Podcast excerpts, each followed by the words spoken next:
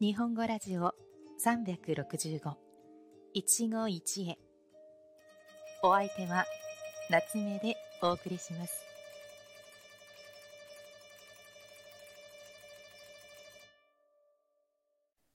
皆さんこんにちは。夏目です。このラジオでは365日毎日簡単な日本語で日本語や生活の話題を皆さんに紹介しています。短いので毎日聞いて日本語の勉強に役立ててくださいね。さて、今日も引き続き水のつく言葉シリーズの紹介を続けていきたいと思います。今日の一語は水臭いという言葉です。この言葉は日常でもとてもよく使われますから聞いたことがあるという人も多いかもしれませんね。水臭いとは遠慮しすぎて態度や言葉がよそよそしい他人行儀だという意味です。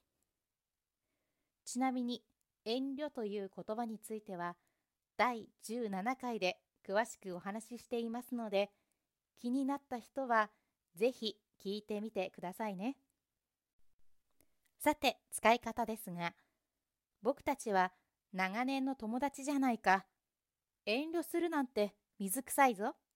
というように使われたり、一人で悩むなんて水臭いな。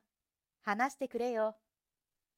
または、せっかく帰ってきていたのに声もかけてくれないなんて水臭いじゃないか。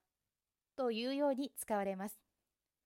例文を聞いても遠慮という言葉と相性がいいのがわかりますね。本来は食べ物の水分が多くて味が薄まり美味しくないことを水臭いと言っていたのですがそれが人の言葉や態度にも使われるようになったというのが語源のようです。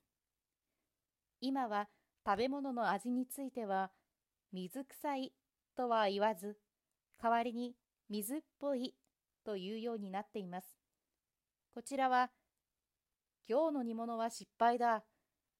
味が中まで染みていなくて、なんだか水っぽい味がする。というように使われます。しっかりと区別して使えるようにしてくださいね。では、また明日もお会いしましょう。最後まで聞いてくださりありがとうございました。それではまた次回お会いしましょう。良い一日を。またね。